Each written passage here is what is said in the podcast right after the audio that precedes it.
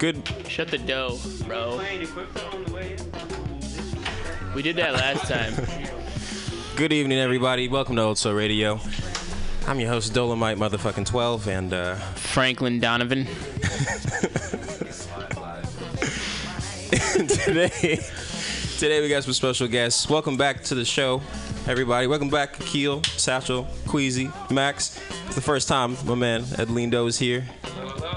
So uh, a lot of craziness has been happening recently and last month. Nine of me and Sam's homies decided to not eat, and uh, for There's a lot of hungry people in here. right?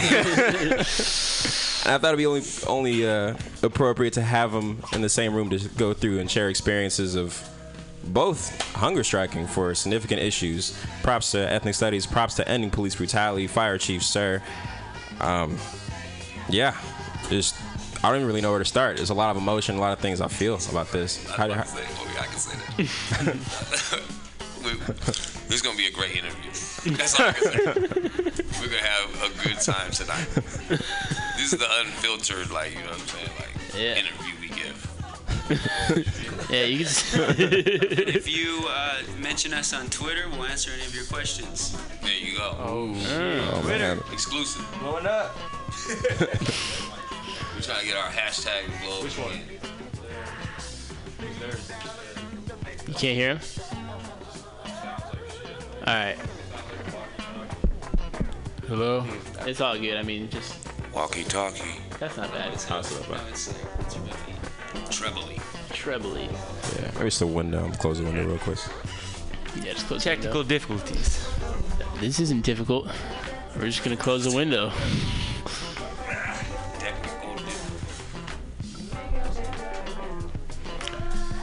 All right. So what? Uh. so what's?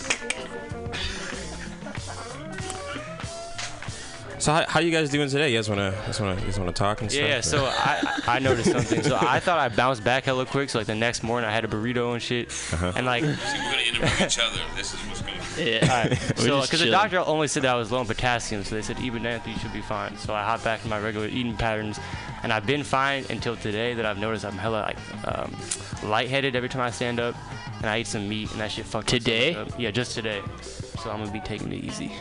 Really? I think I'm hella dehydrated. That's a problem. Do you drink water? Yes. That's good. Akil, how do you feel? Talking to the microphone.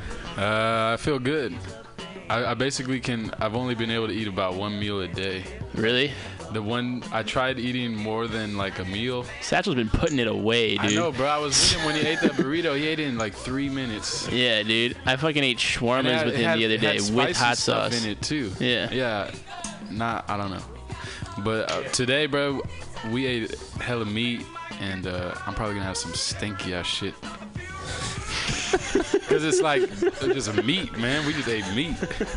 And there was like habanero peppers and the like, and the They're young, sausages and that shit. Excuse them. Fry bed. America. These are the insights of a hunger strike. This is a worldwide show. I know. I'm aware of that. Queasy, how do you feel? Um, I'm feeling all right, considering. I mean, the more the days that go on, I mean, we're getting better, little by little. But the more days go on, I realize, like, wow, 17, 18 days is a long time. Yeah. It didn't seem like such a long time when we were doing it, but now it's like we had to recover from that. Mm-hmm. It's no joke. Yeah. Especially, I'm 42 years old. Right. So it's different from being like these little teenager, 20 year old kids. it's like, you know, when I was their age, I didn't eat because I couldn't eat. Uh-huh. There's no uh-huh. food stamps. No, I'm But, but nah, it, it's, it's been a road of recovery, but it's, it's definitely, uh, you know, well worth it. I mm-hmm. think, you know, regardless. This is the levels we got to take to uh, put our lives on the line, really, if we're talking about freedom. Because that's what, you know, like Cat Brooks said when she quoted Malcolm X. It's like, if you're not ready to put your life on the line, then, you know, you got to take the word freedom out of your vocabulary. You know, so um, I learned a lot. So, you know, we're recovering though. You know what I'm saying? Word. Step by step. It's just like they said, you know, little meals at first, and then uh, a lot of fish and rice and things like that. Cooked vegetables, no raw vegetables, stuff like that. We're learning about just for our digestive system. and stuff. Coconut water. Coconut water still. What about you, Lindo? Still recovering. Uh, I, you know, 17 days is no joke. Mm-hmm. Uh, I didn't think it would take that long, Mm-hmm. but uh, I, I think at the same time it showed exactly what the mayor, what the police chief thought of us, thinks of, of the people in this room, thinks of, of many of the communities that we fight for. But as far as recovery, um, I'm eating about one meal a day, similar to Akil. Um, thankfully, there hasn't been many issues, just fatigue, tired, a lot. Um, so I'm trying to get my my energy back. I have had nightmares though. Um, strangely, not feeling as safe sleeping in my bed Mm-hmm. than I am, you know, than we were sleeping on the street with the people in our community watching over us, you know, feeling safe that they were there all the time. Uh, so that's been something that Damn. working through and, and getting through. But physically, thankfully, that getting strong. I lost 25 pounds, so Damn. uh, Holy shit. Want to make sure if, if I do gain those back, I gain those back properly because that's a lot of weight. Yeah. Damn. Yeah. Um, yeah, I mean, I've been, uh, you know, my, my parents actually like told me to like, um, to kind of like stay out of like out of like the limelight in terms of like being on camera and stuff. Cause like I've been back and forth, me and Sam been back and forth at both hunger strikes. My parents been kind of tripping, like, hey, you know, you might get targeted, you know, by the police and stuff like that. And it's like, I, uh, it is it is a trip. Like, I did feel a sense of community. Like I was just riding really hard with a lot of people through both hunger strikes, and I think that's like something that I definitely appreciated a lot when I was visiting both. You know, but it's like I don't know. I guess I, I was saying like I'm, I'm a little you know paranoid at ti- times too. You know. How did you guys um balance out like uh your energy with like doing all those interviews while not eating? You know what I'm saying? Because people were interviewing you like every day, right? Oh yeah.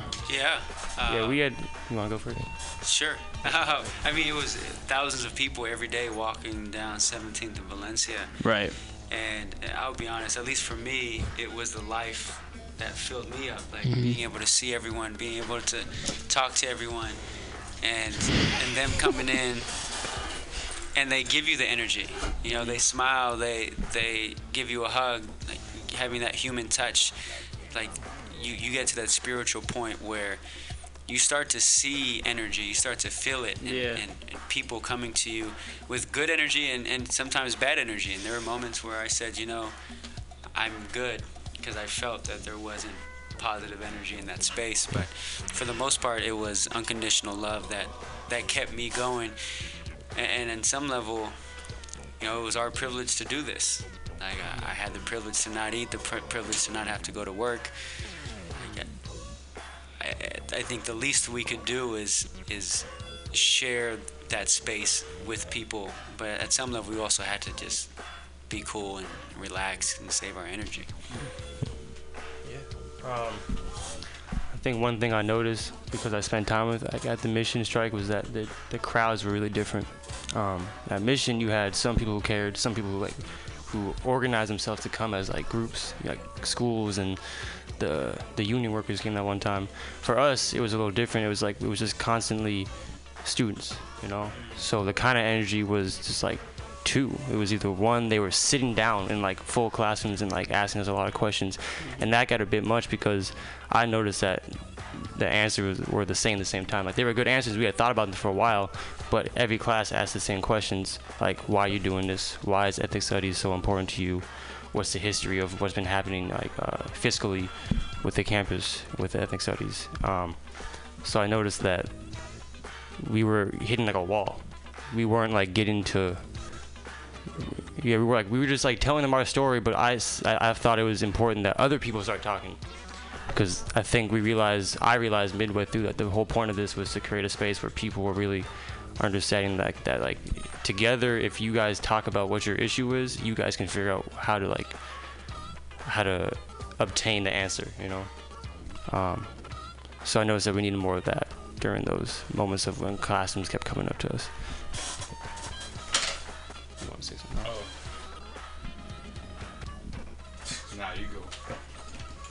It was crazy dealing with a lot of the people. You know what I mean? Like it was um, a learning lesson because the atmosphere that we had was not atmosphere of a hunger strike. It ended up kind of being a party atmosphere, but a lot of people were doing it out of innocence too. You know, they just came to support. Um, you know, play music, give us water, give us conversation, but I think a lot of it was uh, for me learning how to channel my energy, you know, um, because you have spurts where you have energy, and that, that's that's that's what comes into the a lot of people when they do the hunger strikes or whatnot. They might get up too soon, too Yeah. fast, and they get that dizzy spell because you have the energy to do things, but you you but you know your mind. So your mind is telling you you could do it, but your body can't really do it. You or shouldn't do it, mm-hmm. especially if you're planning not to eat for another ten days when you're on day five or 6 mm-hmm. Um, so it was a lot of um, like Max, for instance, was the first one to tell us like you know you have to be in your tent and calm down and not this is mm-hmm. not a party atmosphere. You know what I mean? If you guys are gonna do the hunger strike. My mother as well. You know, my mother's already older, so she's already you know, wasn't planning to have a party atmosphere at all, you know. Mm-hmm. But it just happened, and then we all learned. You know, it's a, it's a, it's, it's the first hunger strike we we we were a part of as far as us 4 mm-hmm. and so you know it was a learning experience. And but the media was overwhelming. Yeah. You know what I mean? Like for me, it was just to a point. It was just disrespectful. Yeah. You know, like I couldn't talk to my father without you know someone. Oh, excuse me, we have an interview. You know, or just like camera in your face. You know what I mean? Like even in your tent. Yeah. You know, you saw how the tent was. You'd have Yeah. to crouch. They crouch down, go in. Uh, you want to talk right now? You know, it's like what the hell? You know what I'm saying? Like, so you learn, and it's not just them um, looking for the good because they're waiting for you to fall. The media will seem and make it seem like they're on your side with their posts, with their posts, with their blogs, with their head front lines and all this. But understand that they're waiting for your fall just as much as they're, they're covering your your rise. Right. You know, so and I was learning that, you know, through the write-ups and the little smart remarks and things that they would say about the hunger strike and how serious they took it. And it didn't take it just like Lee, they- you know, a lot of them didn't take it serious till the sixth, seventh, eighth day. Mm-hmm. Um, but yeah, it's, it's a- it's a lot. It's a learning experience, but I think I learned how to channel it well. In my in my opinion, the best way I could, and you know, uh, reading and writing a lot in my tent, and just you know, spending time to myself, and appreciating and understanding the moment, because it's, it's I knew that it'd be over. You know, it's something like uh, whether it was you know something tragic or was we decided to step out or whatever. But I knew in my mind that it would be over. You know, so I was embracing the moment more or less, like you know, appreciating the love we had. Like Lindo said, we had you know y'all know y'all was spending the night there Yeah. watching our backs and and just the people that would be out there. You know, to understand that that that sense of uh, camaraderie and, and community was just overwhelming. So I wanted to really embrace that and understand how we can move that to the next level too. You know what I mean? Word. What would you guys say like the the next level looks like? I mean, with all the sense of community that came together, and um, they're kind of look like I know you guys like don't necessarily want to take on like a leadership role, but people are like looking to you guys for like for answers now. I know I feel like that's something that's continuously happening now, you know, and um, with that, like carrying into the summer, like what's something that you guys would like hope could be the next step in terms of movement? I think we I think what I realized and we realized was that the campus still is not one body. There's a lot of um it's not one right now. So I think what we gotta focus on is really opening space for people to like become united under one like goal. And understand that you might not be trying to get this like the same the, you're getting the same thing but you do it in different ways and you have different ways you carry yourself through this work. So we have to recognize that and come together and try to figure out how to do that. Um, I have a question for you guys. Um, do you think that in the position, like you got yourself in a position where you're in over your head?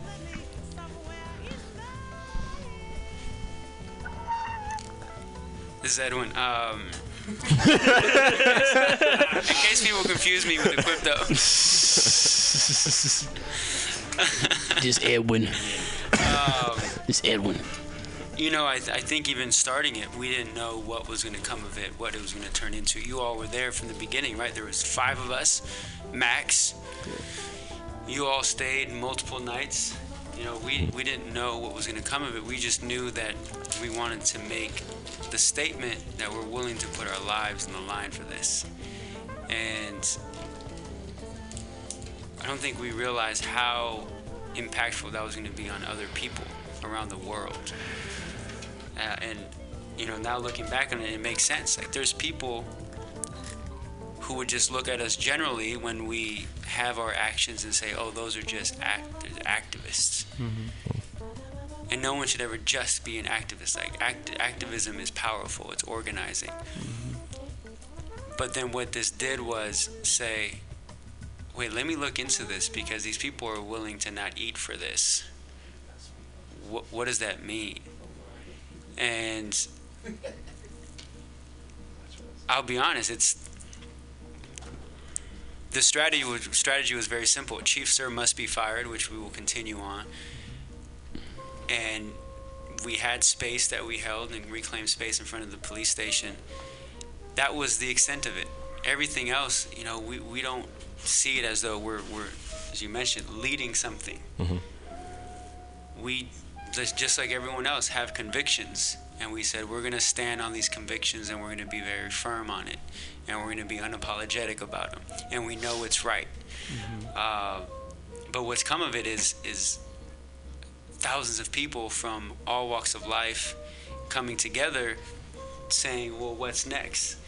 And I think what's beautiful, is, and at least what we're saying, is what do you all want to be next? Mm-hmm. Right? The community has the sophistication and the power to decide what that is. Mm-hmm. What we're saying is we still have the demand. Let's push for that. But let's look at what else can be done, right?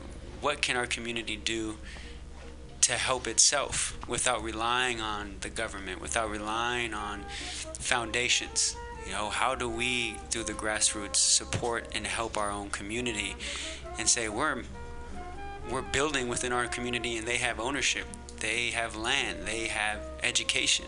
Mm-hmm. Um, because in a way, a lot of times we rely on, on government to provide a solution when I think hmm. our community can do it itself.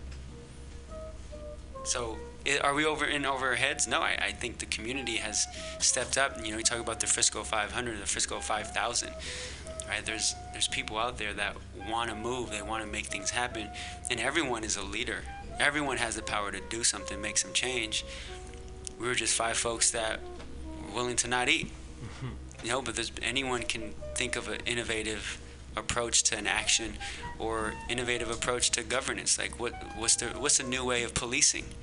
Right? Do, do they have to carry guns? Imagine if police who walk the streets not carry guns. Right? Let's push that. What, whatever it is, let's let's push it and, and the community will support it. Um, it's it's a trip because like like you said, I mean, none of us expected this. You know, like the the, the media coverage and just everybody, even the community support. Like you know, we knew people were gonna support, but not to the extreme it was. But like me and Max, since we really started, you know, doing this, like um, we always joke with each other, and we, you know, when we sit down and have our talks, and we always say, "What do we get ourselves into?" you know, like that's always our joke. You know what I mean? To just bring us back to reality and just understand that we brothers first and foremost, and, and you know, like, and to, under- and- but to us, it's to me and to us, it's, it's beautiful. Mm-hmm. It's a beautiful struggle. You know, like I'm out for this for the people and to seek justice, and that's it. And what is what is grown to is this learning experience of how intricate it is. You know, the laws, the policies, the Bill of Rights, the, and, and as well as all the police departments and learning these the names of them and them knowing who we are and putting it all on the front line. You know, I love it. I honestly love it. You know, the, so to me, it's a beautiful struggle. So, and I'm ready to like face and bring and, and take on that responsibility. As far as like the Grace Lee Boggs theory is, I believe that we are the leaders we've been waiting for. You know, like we we we can't romanticize about revolution and and fantasize that it was a, fan, a fantasy or something or a fairy tale when these things actually happened and these revolutionaries actually existed and they were human beings just like us just like y'all you know um, and it was just people that decided to take this struggle seriously whether it be you know edu- ed- not whether it be but educational wise and strategic wise, tactic wise, on the on the on the ground wise, you know, like to the front steps, like all that. So, you know, it's to me, it's it, it makes it's it's like what I'm supposed to be doing. Hmm. So regardless of how overwhelming or over our heads it, it might seem, it just means I have to step up my game that much more hmm. because I, I look at it as if not us then who and if not now then when. Hmm. So and I say if not why not in San Francisco? Why not in our generation? So I have if I believe these things, I have to you know, I can't just walk talk these things. I have to walk these things. And mm-hmm. that's what part of you know, our responsibility is is whatever's over our head, we have to tackle it and take it on because who else is going to do it? You know, we can't rely on these city officials to, to help us out. Mm-hmm. You know what I mean? So it's on us. You know what I'm saying? But it is overwhelming at times, but I love it. I love it. We, we, we got to fight this monster, and, uh, you know, I have a passion for it because I don't like them, and I feel that we need to take them down. And whatever we got to do for our city, we'll do it. You know what I mean? Word. Yeah, I feel you. I think something that I noticed as far as what I meant by over the head, over our heads, or in over our heads, um, was that we were faced with decisions, and that decision had to be based on like education and knowledge of certain subjects, or we were going into situations where we had to like know how to talk to certain people. Um, and although I'm like ready to learn that stuff, I couldn't learn it quick enough, and I got thrown into these situations, and that you know, and sometimes to learn like mistakes are a learning experience. I think that's what I was. That's what I came to learn. Um, so it was cool. Yeah, it was cool. Like a kid and y'all be texting me like, do you think ever we should quit or something? I remember sometimes I was like, yeah, I went through that day seven too, or you know what I mean? Like, I don't know. yeah. I don't remember that, but probably. probably. you know, I mean, you know, it's just little things like like I thought maybe dur- during the strike, more or less, is I'm thinking like maybe we're over. You know what I'm saying? Like, oh my God, we're in a tent and it's dangerous and things. You know, like sometimes you go, it could end any second. These police could come out and raid our tent any minute. Those might have been times I've been like, damn, what are we gonna do then? You know, like that's about it though. Yeah, there were definitely there were definitely moments where you, know, you go to sleep and you. I remember laying in the tent and thinking, "Wow, I'm not going to eat again tomorrow." Mm-hmm. And and you kind of went to sleep just hoping that that pain in your groin or your stomach would go away, and then you just had to maintain your body for the next 24 hours. But sleep was kind of like the safe haven where you were just you weren't in that moment. You weren't hungry. You weren't feeling anything. It was like your it was your medicine. One thing I noticed about our fucking strike, like I never got to sleep, dude. Like I, I average like five hours of sleep a fucking day, and honestly, like the campus environment is very different from the city environment, and like the response to organizing gets. You know what I mean? Like we was we didn't have to go as long as you guys did, and we had a negotiation with the fucking president. You know. But like it was like we I feel like I never had a fucking break. I never I never got to sleep, man. Like I was like I would look well first of all we couldn't even have our tents up during the day. Mm. So we had no real place to go like chill. Mm. And I noticed that you guys had the tents. It looked, looked nice. Be able to know, but I'm saying because you could go in and have your moment to go calm your mind. Because I feel like my mind, the more days we went in, it's like it would be more and more active. Like I would just be having thoughts of thoughts and thoughts, and I was just thinking about my entire life basically. Hmm. It's fucking Now, what's interesting today, we saw the premiere of this movie called Agents of Change.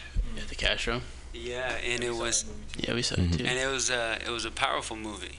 Um, had had some, I think, as all movies have room for criticism, but you you saw what the students did at SF State during the '60s, and you saw what the students did at Cornell, and you know at Cornell, which is a story I didn't know too much about, there were African American students, black students that took over the president's office. And it got to the point they feared for their life because of the white students that were being violent towards them hmm. that they brought guns and rifles into the building and said we need to defend ourselves from violence and it worked in two days they, they got an ethnic studies or african american studies program at, at cornell it pushed the issue one of the pictures from that when the, the one of the negotiations was they were going to walk out of that building with the president but they were going to have their guns with them.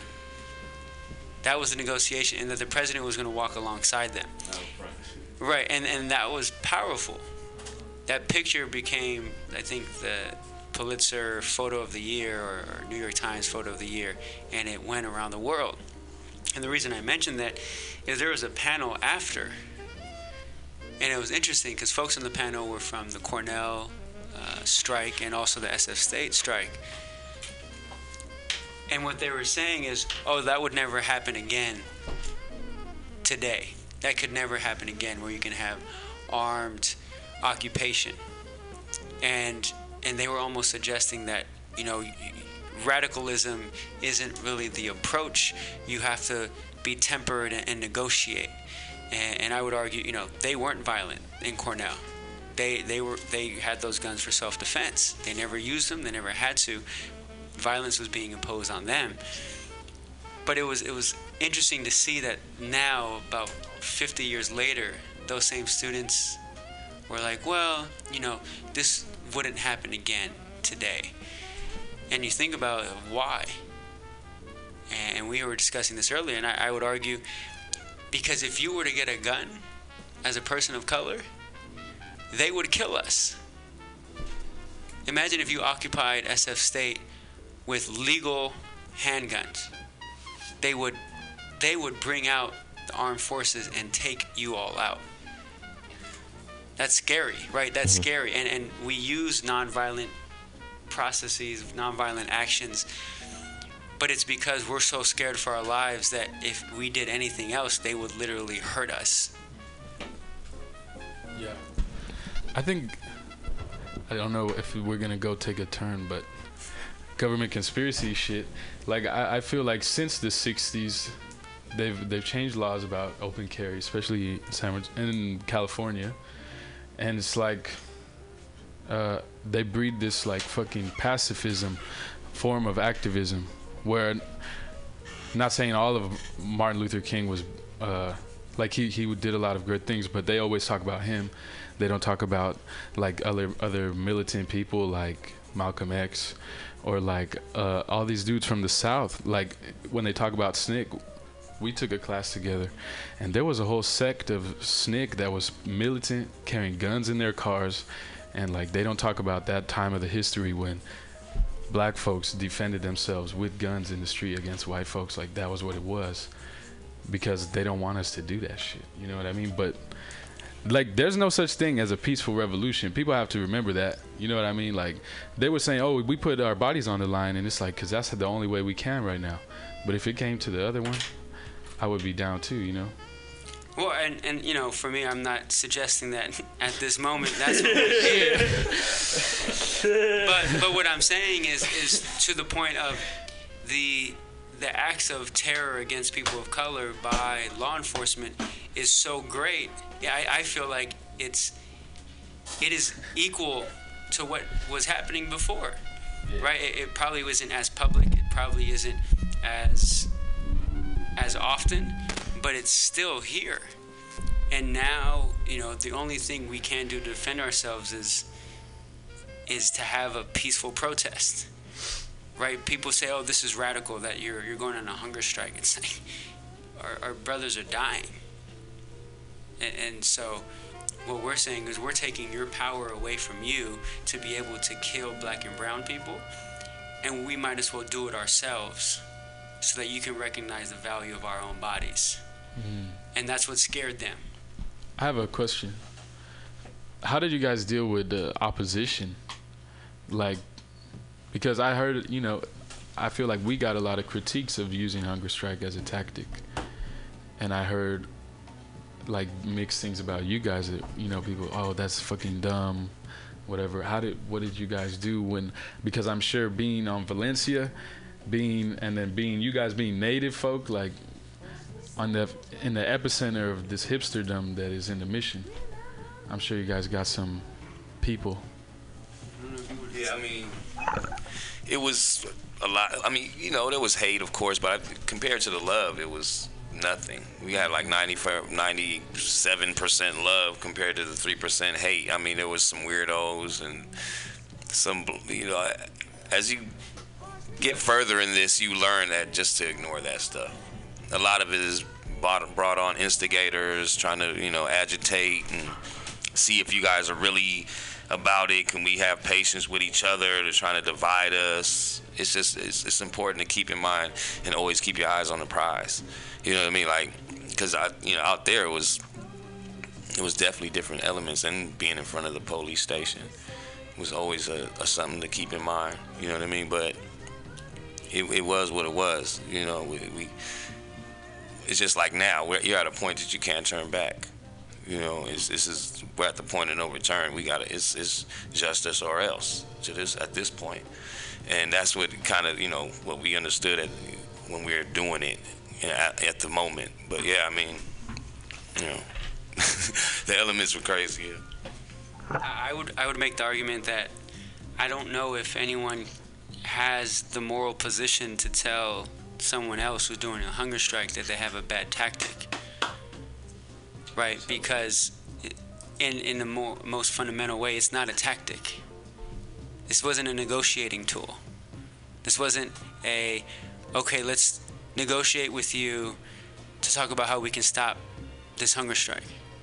You go into a hunger strike with the demand that must be met. And the reason you do a hunger strike is because all other avenues have been exhausted. And that's what we did. And it got to the point where it was proven to us that the mayor and the police chief were going to let us die on those streets. They had no care. Actually, to this day, Ed Lee has still not asked about our health. to this day.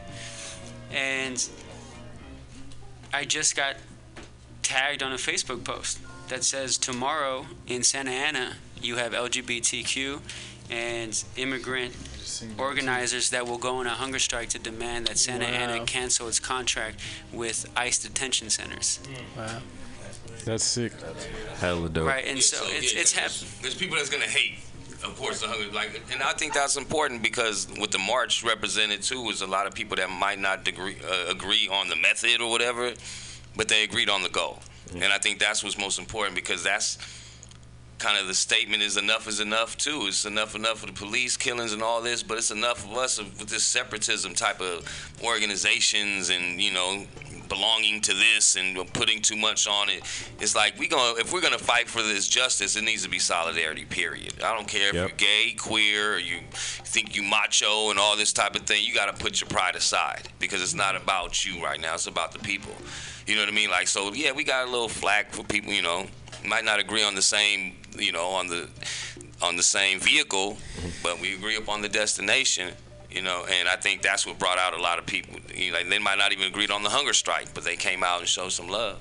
You know what I mean? Um, but I mean, I know, like you know, it is a it is almost a, like a last second, a last resort type of tactic. Is supposed to be looked at as. You know what I mean? So some people th- didn't agree with that. Like this is not the last resort, but we feel it's a state of emergency. You know what I mean? Like so, you're gonna get flack regardless, just like y'all got flack. You know what I mean? Like. Yeah. I mean, shit. Y'all really said things that was really on my mind. Cause I, I was getting angry at people that were giving flight to the hunger strikers. Cause it's like, um, yeah, I mean, there's like a lot of these. There's a lot of like groups that you know say that they're working towards the same goal of, of freedom, but then would give you know sideline criticism to that act. And I was just thinking like, if you're all there for the same reasons, like I feel like with the left side in general, with like very liberal views, like we all have we have there's so many problems that we're fighting, but that doesn't mean that you can't join in solidarity with one fight that you agree with just because they're not necessarily on your you know mm-hmm. the team that you signed for. You know what I mean? Like that's just it just felt it just felt really funny to me. It just felt like a very like egotistical thing to not join in on a movement that would just better everybody's situation. Yeah, uh, I think one thing that was cool is that when people did have critiques, there was there was either one genuine interest in what we were doing, and if they didn't agree with it, you can like you can have a chance to explain yourself, so you get better educated on what, why you're doing it from a personal situation and, and as like a broad idea. And sometimes you notice they were just angry, and there was no convincing them, so you just had to let that slide. Yeah. And I think the exercise itself, right? It it was profound for some. I, I had dinner with the parent of, of two kids at Leonard Flynn, and this the student was in fifth grade, and we're having dinner, and he was like, "You, you, the Frisco Five inspired our school, our students." And I was like, "How do you mean?" And they said, "We protested." Elementary school students said every two students from every class got together during lunch. And they said next recess we're going to protest because they have two separate playgrounds that the fourth and fifth graders get to play on and the second and third graders play on and they don't get to play together but they have mutual friends that they'd like to share space with. So they said they want to have that open. They wanted better and safe equipment. And so they were going to have recess. The next recess they're all going to sit down and not play and and at the next recess, they sit down, not play, start chanting, "What do we want? Recess. When do we want it? Now." These are elementary school students, right? Who who saw what happened. Their parents were talking about it. The teachers were talking about it. It was on the news. And they asked questions of like, "What is a hunger strike? Why is it used? What is it for?"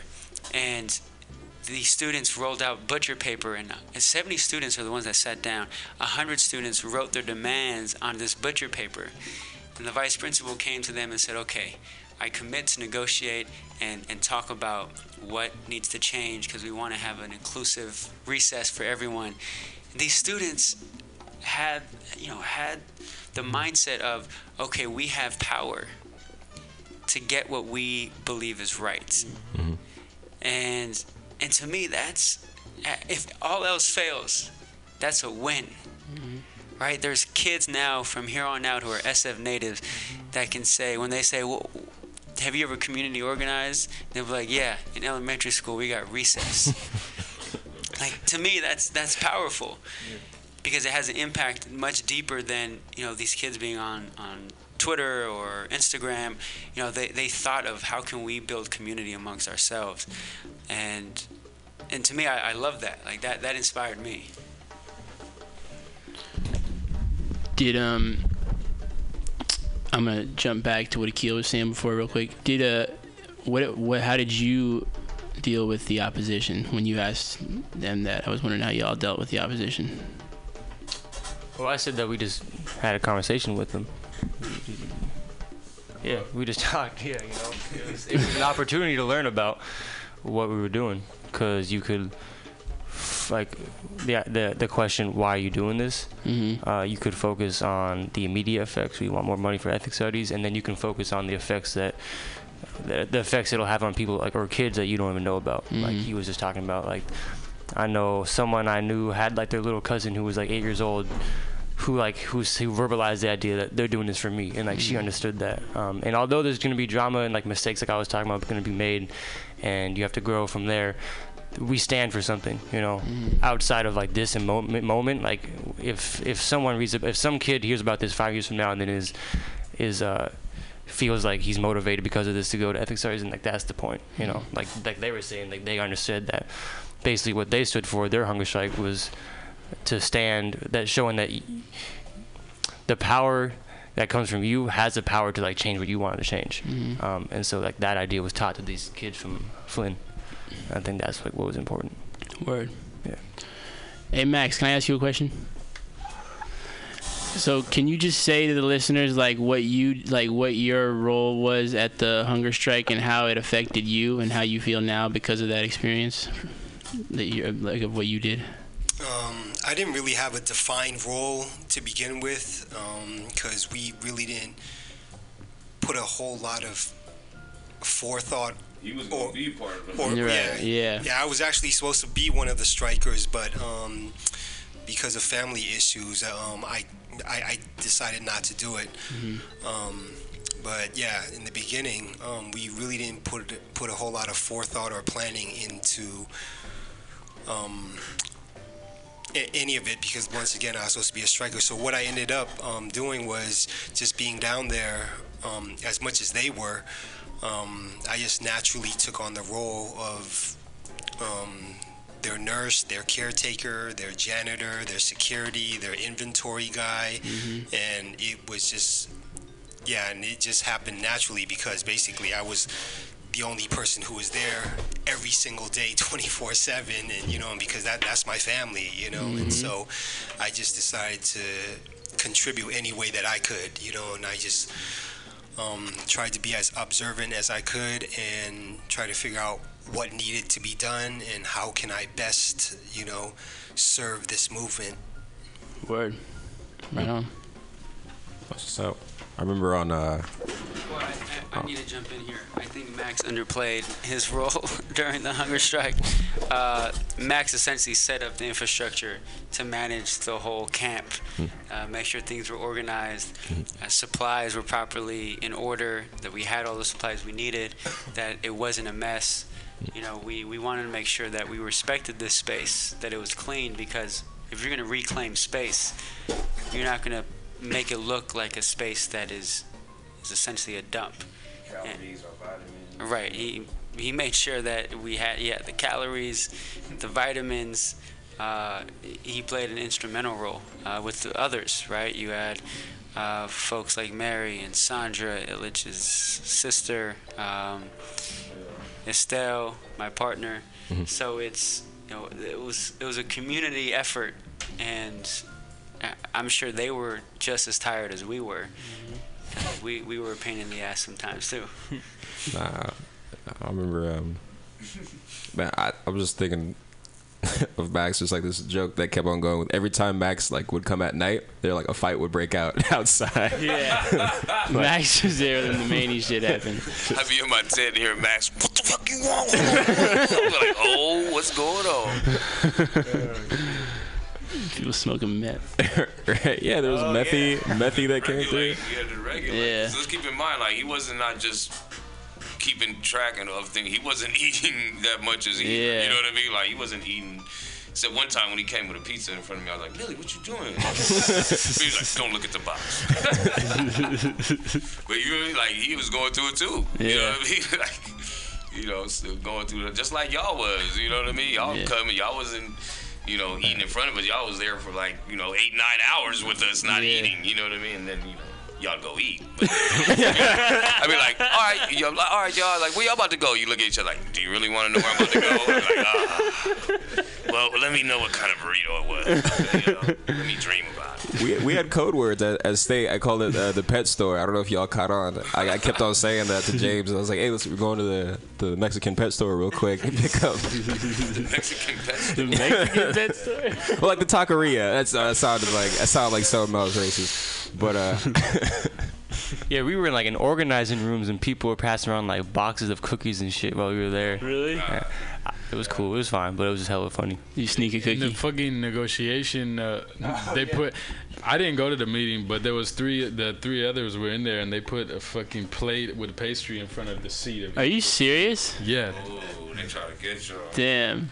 But I, I Wait, someone tell them about the burrito. They threw a burrito in your tent, right? They, they threw a burrito in front of Sellassie's tent. You know what I mean? So and, uh, shady. And someone seen it. Someone seen the dude do it. Someone seen the dude do it too. Like, yeah, he was on a bicycle and he looked around, threw it there, and walked off. And then um, someone also put some uh, t- uh, slices of pizza in tinfoil in front of our thing too. I was like, what the hell is it? Yeah.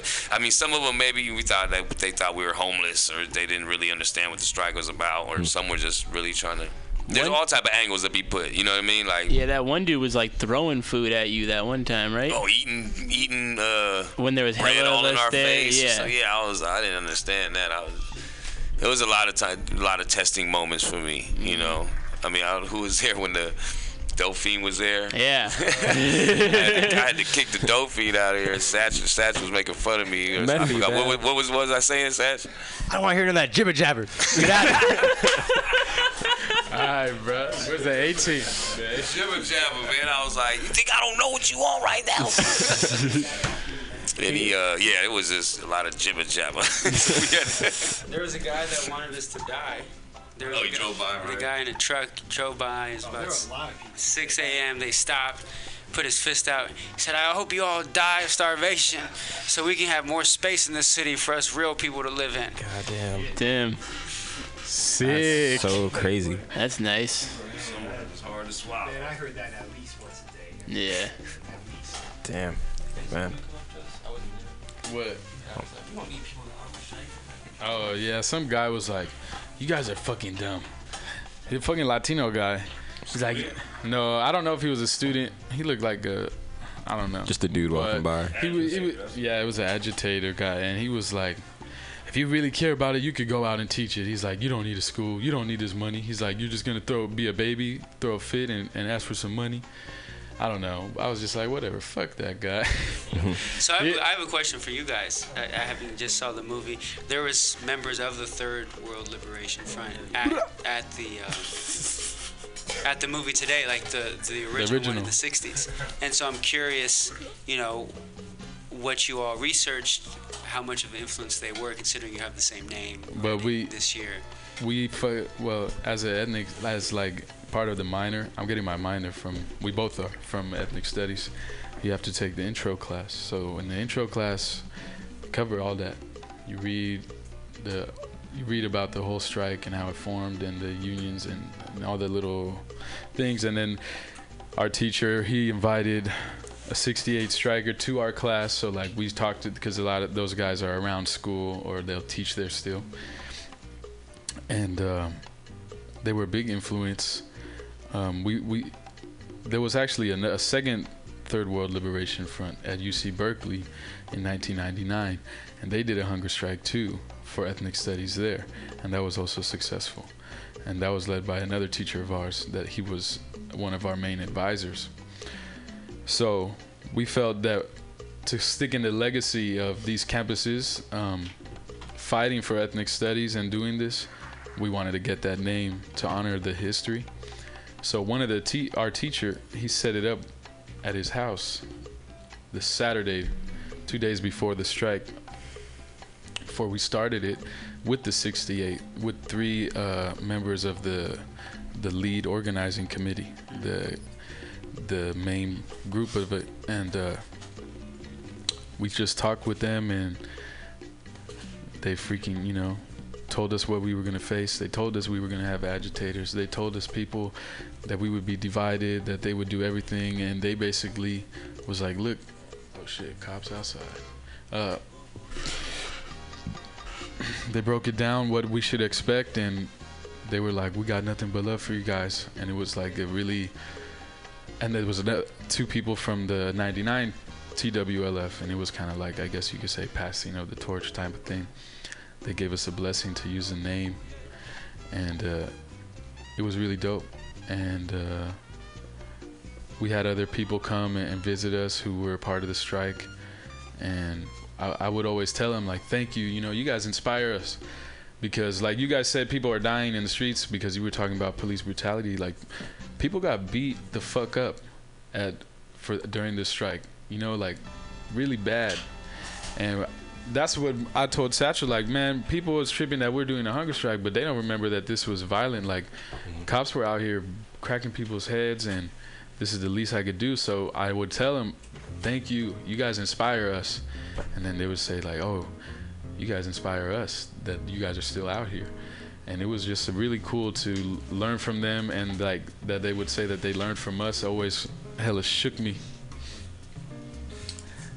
But Third World Liberation Front, they're they're pretty sick. Like their history and Now, do you know where? That they- one girl I don't like. No. There was a there was someone on the panel. Someone on the panel today was just, I forgot her name. She was someone on the panel today. She was a sellout, in my opinion. What happened? I forgot her name. Good thing you She, got close to the mic for that one. she's just talking about. To me, it, she's talking about conformity. Mm. She's invested in the system. She's acting like if she lived in today's time and she was our age, she wouldn't pull this type of action again, or you know those type of things. Those are the type of things I don't like to hear. They're discouraging and disappointing. Was she originally a part of the TWLF?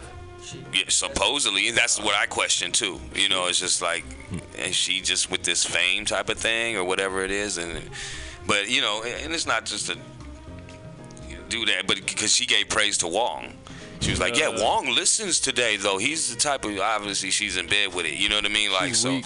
yeah, she she said that, and then you know the people that we were with, my my my father's wife, um, was saying, "No, she doesn't." You know what I'm saying? We were in the crowd, yeah, and then she was, like, "Yes, she does. Yes, she does." So it's obviously, you know, you want to. It, it just makes me think like us pulling these. It, it makes me question a lot, and just understand, you know, like, oh, these older activists is all, you know. Victims of conformity, you know, like that's what it is to me. It looks like they're doing what they can to survive. You can't beat them, join them type of attitude. I'm not with that. You know what I mean? Like, so it was um, it's a trip, and it makes you reflect now to see like you know how people how a lot of activists become like that.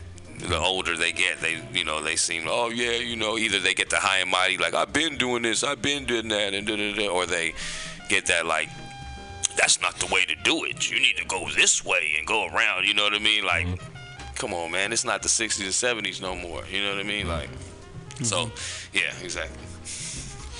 And I think I think someone was mentioning about you know next steps and, and moves. I, I think we need to start having the conversation of black and brown, poor communities, immigrant communities, LGBT communities, and the power to those communities.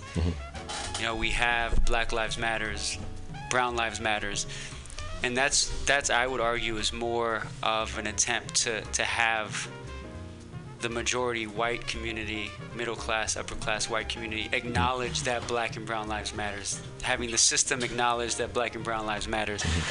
But within our communities, I, I believe we need to build black and brown power within these mm-hmm. communities. Economic power, mm-hmm. community power, political power. And you know, these these are all extensions of of creating space and, and holding that space and being a conduit of, of self-determination for that community and saying, you know, we get to decide what our what our kids learn. We get to decide where they work. We know that our kids have a impeccable education. Because right now we're we're essentially at the peril of what the government gives us. Mm-hmm. And by cutting education, by relegating us to the outskirts of the community, by displacing us, by not educating us, where does that leave us? That, that leaves us just hanging on. Like our community shouldn't just be hanging on. Hmm. Our community should be thriving just like any other community. And and I bring that up, you know, I'm I'm running for supervisor in District 9, right? And it's a it's an interesting paradigm because I'm running for a position in a system that has historically oppressed the community that I came from hmm. mm-hmm. even in this process, right? We were on a hunger strike, and every board of supervisor made a very clear statement that they couldn't do anything for us. Mm-hmm. Yet they turn around when it was politically advantageous to make a statement, and and it's disappointing, right? Is, is that the type of system I'm going to be a part of? Mm-hmm. I want to figure out through the power of community decision making, community policy making, how do we innovate governance? Right? Imagine creating policy that actually came from the community.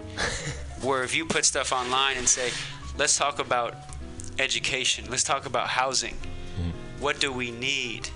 And then policies being drafted by the community and your legislator is actually pushing that forward instead of what we typically get is politicians getting legislation from interests and then turning around and trying to sell it to the community and saying, oh, this is good for you.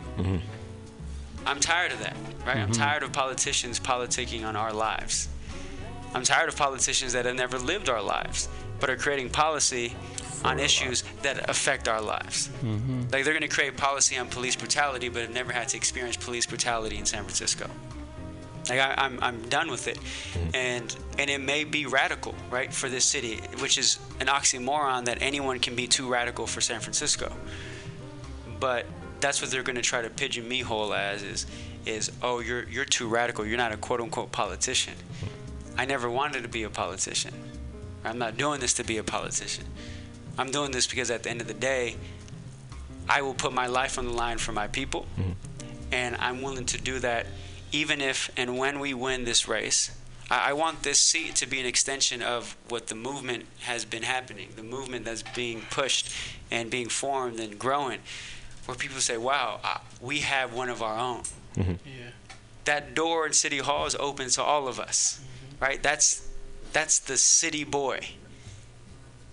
That door is never locked. And we can go in and speak to them. Where typically now, you have to have some type of meeting because you've contributed to someone's campaign. Hmm. And because you've maxed out on their campaign, they'll give you a lunch. Mm-hmm. Now we, we need to stop that politics. We need to Yep. change what that looks like. And we need to say, you know, we talk about the Black Panther Party. They were a Black Panther Party because they understood that everything they did was an effort to have political power. Mm-hmm. Because in this country, politics changes the game. It means you get educated or you don't. It means that you get jobs or you don't. It means that Twitter gets tax breaks and poor people get displaced. So I think we have to keep that in mind as well is that that is a component, political power is a component of the other power that our community needs to earn. Yeah, the, the, the uh, party for a reason. Black Panther Party, like we say, is a Democratic Party, a Republican Party. They were the Black Panther Party. They wanted a political power seat. You know what I mean? Mm-hmm. Like that's why Bobby Seale ran for mayor later. You know, like it was a. It's not like you say it was all planned, but it, it becomes you know the plan when you know you figuring out ways to fight this monster. And there's ways to you know and bring these issues to the forefront. That's what it's really about. It's it, those are the, the small victories that you got to celebrate as well, or at least acknowledge, because you keep fighting and getting depressed and angry and thinking that you're not winning, you're not going to go nowhere. But you understand that, like we said, we didn't get Chief Suhr fired yet, mm-hmm. but the momentum, the the with San Francisco, how vibrant it is right now, and everybody, like you said, there's people pulling hunger strikes all over now, and the world is talking about San Francisco and how horrible Ed Lee and Chief Suhr is, and how our police department is. That's a win, mm-hmm. you know what I mean? So we do have to celebrate these little wins and understand that we're getting somewhere with this, and we're making traction. And way to further it is still bring the you know the radical side of you know but we have to as well fight for that political power seat as, and, and stay on their helmets. You know whoever we get in the office we make sure that they're accountable for what they said they're going to do when they get in the office or we're going to take them out too. Mm-hmm. You know what i mean? Like so that's we said this this whole thing is to show the power of the people to understand like yeah we're not worried about the next chief of police because when he gets in there he understands that we're going to bring the same heat Exactly. we brought the Suhr to him if not even 10 times more intensified. Because when we do get rid of Suhr it's going to be like a celebration the giants world won the world series in the streets. You know what i'm saying? We're going to take it like that and it's going to galvanize a lot more people a lot more youth a lot more elders and they're not going to want to see us after that. And that's why they're having such a hard time. They have their pride and their little fake ass dignity, whatever the hell. it would be. They don't want the power of the people to bring them down. They want to do it at their own, you know, at their will, the way they want to retire, the way you know. So that's how much pride it is because they're gonna step down anyway. They just don't want to make it seem like we're doing it. You know what I mean? I think politics is, is very reactionary, whereas like they wait to see a mass amount of people get angry and they wait till their image could be tainted if they don't say anything and then they say something. So I think what, what we're trying to do is is like change the definition of what a politician is. To like what lingo could be is that when they say we want this, they really speak like you would really speak from the Mission District or the in Bernal Heights and whatnot. So I think that's what we're trying to aim. That's what I'm. I think that's what we're all trying to aim for is to change the definition of what politics is, so that we can get economical power and get like uh, societal power. Word. I, I agree. I think we're about to take a little little break real quick and get some air, get some some spliff, and we'll be back here at Old Soul Radio. We'll be back.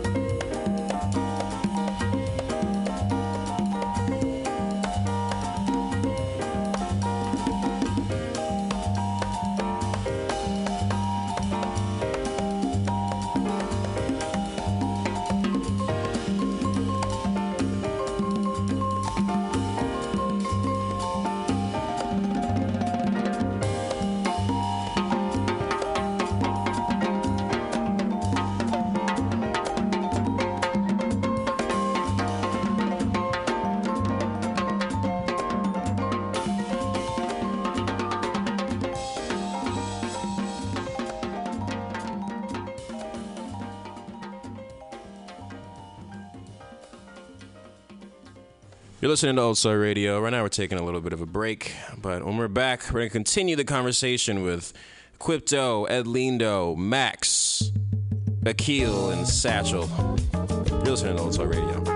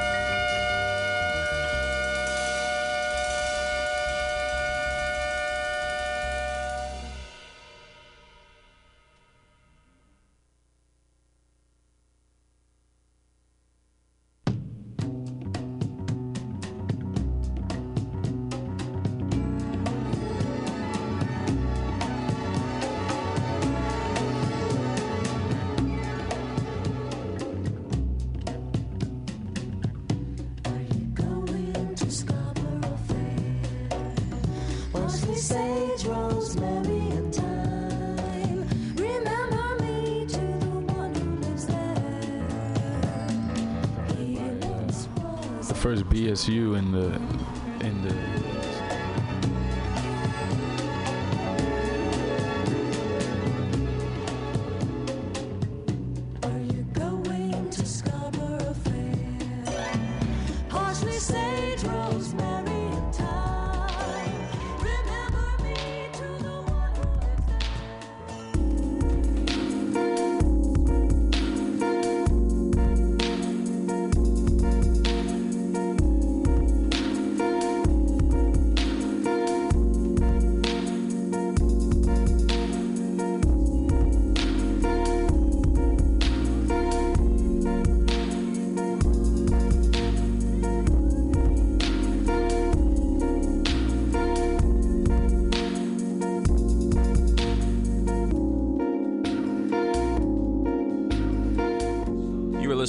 Soul Radio, everybody. Right now, off the Old Soul Collective SoundCloud, this is Fucking on These Beats, produced by Baghead.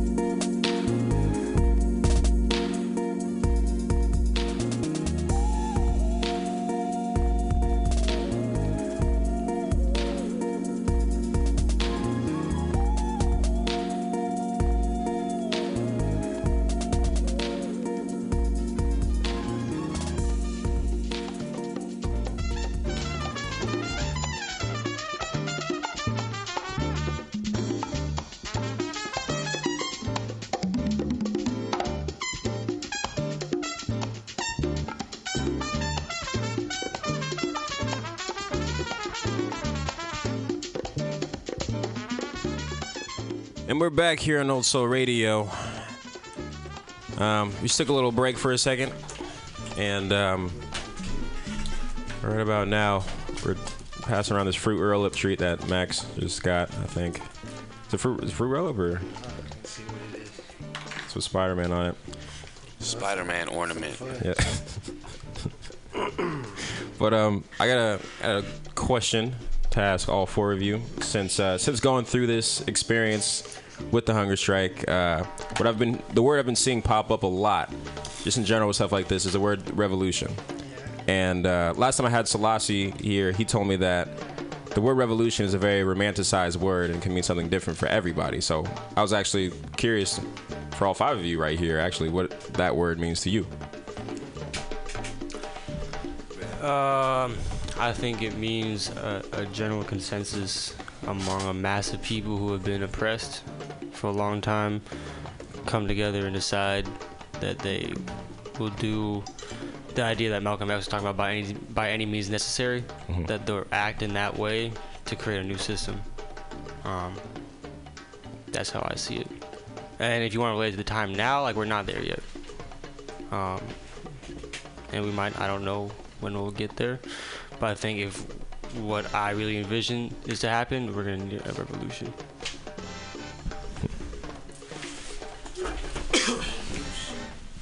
I think a revolution just means uh, it's like change, I guess. So there's all kinds of revolution, and uh, just like we was talking about earlier about going back to school, that could be someone's internal self revolution. And like when we, what I think when they talk about in a societal sense of revolution, what they're talking about is that people have gotten to such a situation that they have pushed each other out of the love of their community that everyone has had an internal revolution and that everyone's having this view at the same time to create this societal revolution. But everybody, I feel, goes through revolution all the time. Mm-hmm. When you grow, when you lose someone and you, ha- you learn something new, it's all a small change, mm-hmm. you know, and that's kind of like the revolution.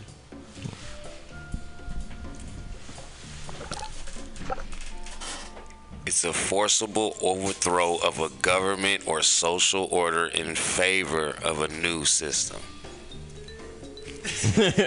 Right.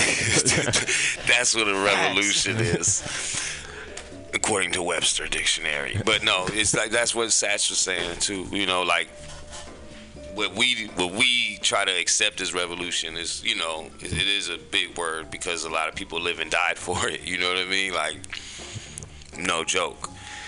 But it is personal revolution too. Like, mm-hmm. you know, because a lot like what Max, you know, uh, tells us and teaches us or whatnot is like we can't fully give ourselves to the movement if ourselves aren't right. Mm-hmm. You know, like you have to have yourself together, at least to your fullest capabilities, so you could give right to the movement, or else you're just jiving. You know what I mean? Like mm-hmm. you're not giving what the movement deserves. But you know, there there is, I think, like uh, being a part of a revolution doesn't necessarily have to be on the front lines of things too. You know, it's like um, training their kids and people, you know, raising their families with a mind, a, a revolutionary mind state. You know, is in today's day and age is a revolutionary act in itself. You know, because it's it's we're living in a conditioned times where it's scarce.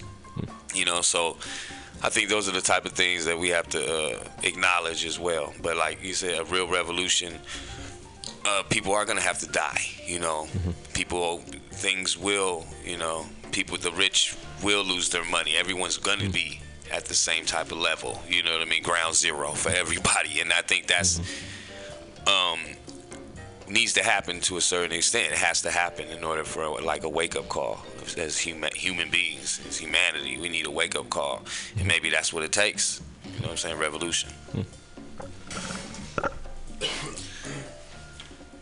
So for me, I, I would, I would argue that, I mean, revolution is actually isn't isn't a radical thing, right? This country was formed on a revolution. This country was intended to to be revolutionary in its own act by being created. Um, I don't think so. what's that? No, no, no. don't- go ahead. Let's have a conversation. Uh, I don't think I, I don't think it was like this big revolutionary act.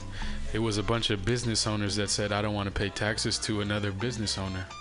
So for me, while it is true that this country is born of revolution, it was still one based in capitalism and on the principles of greed. At the time that the Constitution was signed, George Washington was the richest man in the United States. Yeah. And so like I'm talking about I think we need a I don't I don't think like that's the kind of rev- I mean that's what the revolution they had and they had slaves during the revolution so They did, and there's different types of revolution, right? Like that was that was there. That was a, I, I would argue, a very ethnocentric type of revolution based on this usurped view of capitalism that was grounded on the idea that we can own people, and this entire country was going to be formed on the backs of slaves, and that we're going to make money through capitalism on the backs of other human beings um, and and that's a sad reality. Like that, that's the reality of this country, and that's going to be the black eye that this country will forever carry, and it should never be forgotten. Now, at the same time, it was, it's the guiding law of the land that we're in now.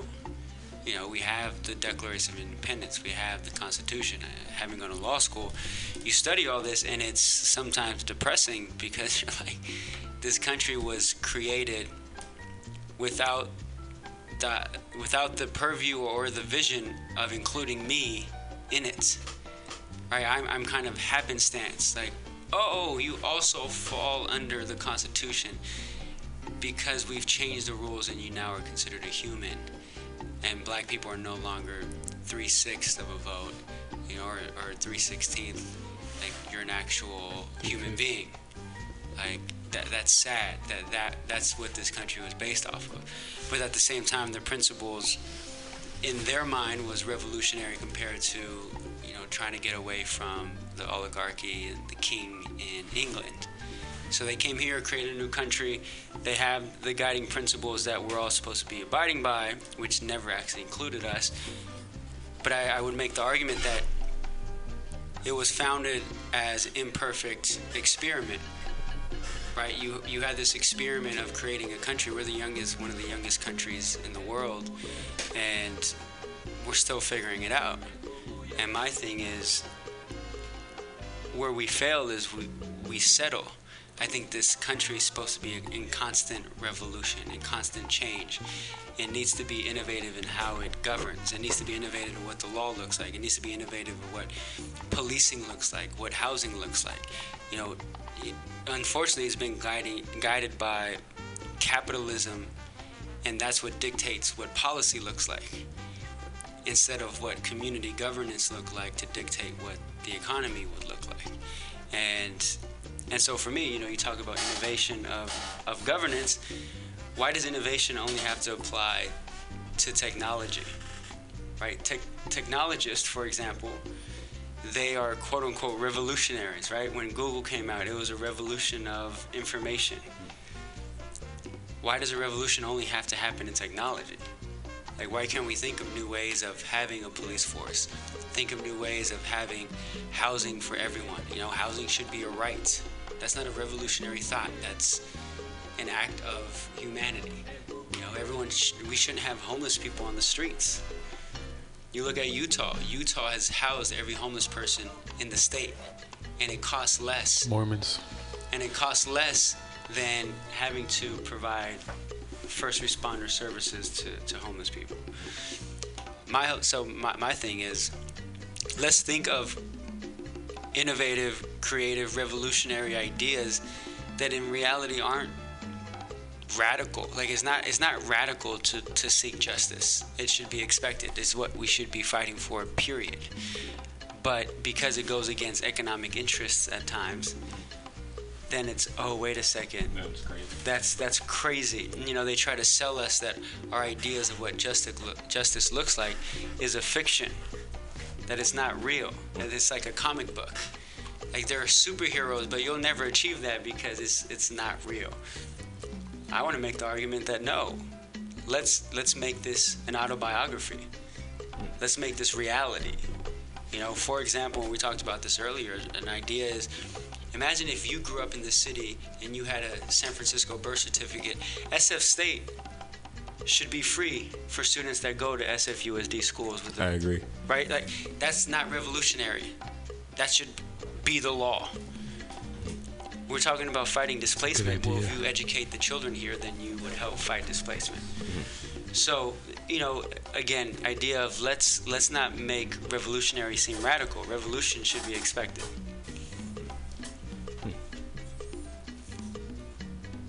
I like that answer a lot. Um, Max?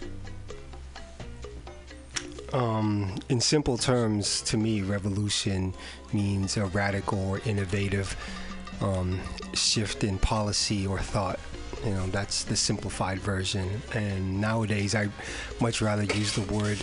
Um, I said in the last interview, I'd much rather use the word evolution as opposed to revolution. So what would you guys say to? Um, I said I have, I have a homie outside. Actually, uh, Sayo is about to come in. He's gonna come and talk for a bit.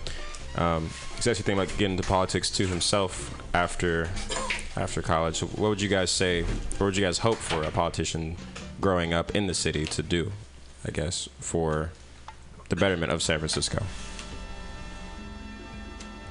for me, first and foremost, is to serve the people because as elected officials, they are supposed to be servants of the people and do what's in the best interest of the people and the communities that they serve, as opposed to um, self-serving interest or catering to big business and corporations. You know, like a true leader is one who serves the people and doesn't rule over them.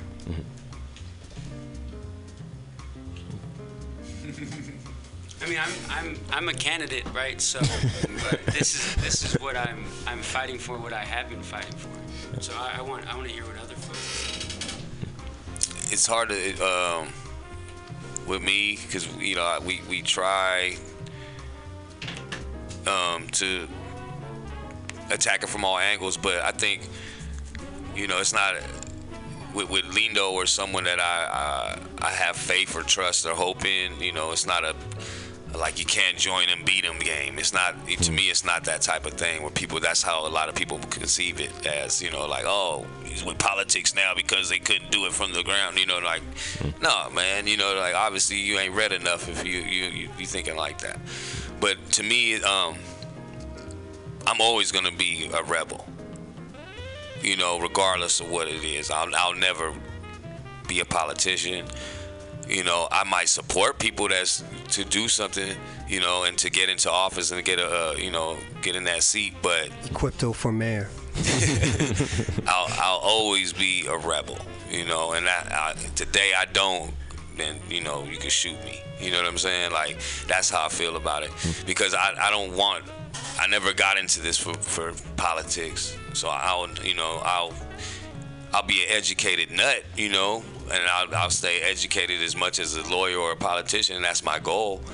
But I don't want that that seat. I don't, you know, I'm I want to walk with the people and like like Lindo said, it's it shouldn't be revolutionary for a politician to walk with the people. You know what I mean? Like mm-hmm. this is what it's supposed to be. Mm-hmm. You know what I mean? So that's our our way of changing things, and that's going to be a revolutionary act in itself of what we're trying to do.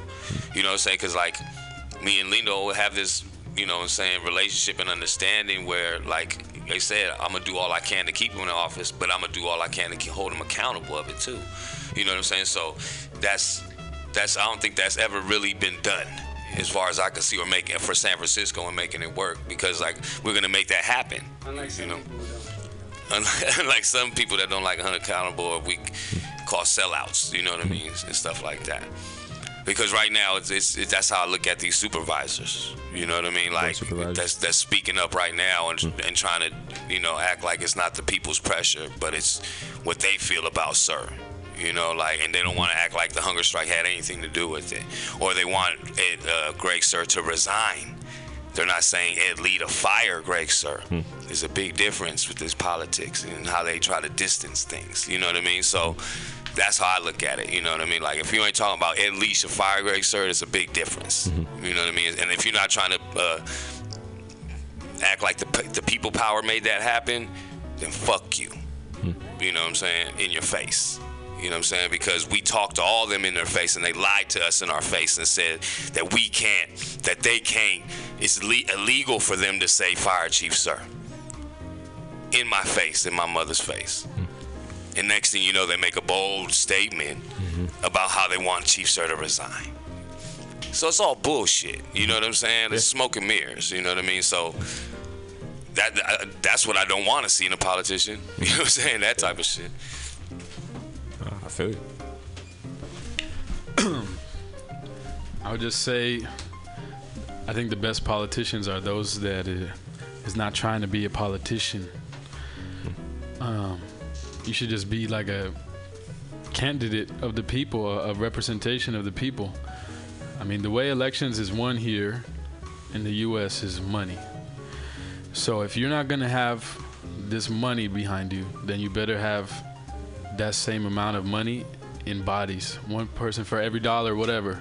If you know, people put in all this money in, instead put a body in and go out and talk to the people and actually understand their problems and be one of the people. That that's just these people lose sight. Like Equipto was saying, they try to distance themselves. Like, I mean, don't do that. That's like, just don't do that. Uh, yeah, I can answer the question. Um, I think I said earlier, change the definition of a politician, and I think it just means for SF because there's always been politicians who are radical and who, like Akil said, um, aren't necess- necessary politicians. Uh, che was a revolutionary first, but he was a politician. You know, um, I mean, people might argue against that. Um, I mean, there's plenty of examples I can't really think about right now. but basically, I think in the city, a politician right now is is determined by being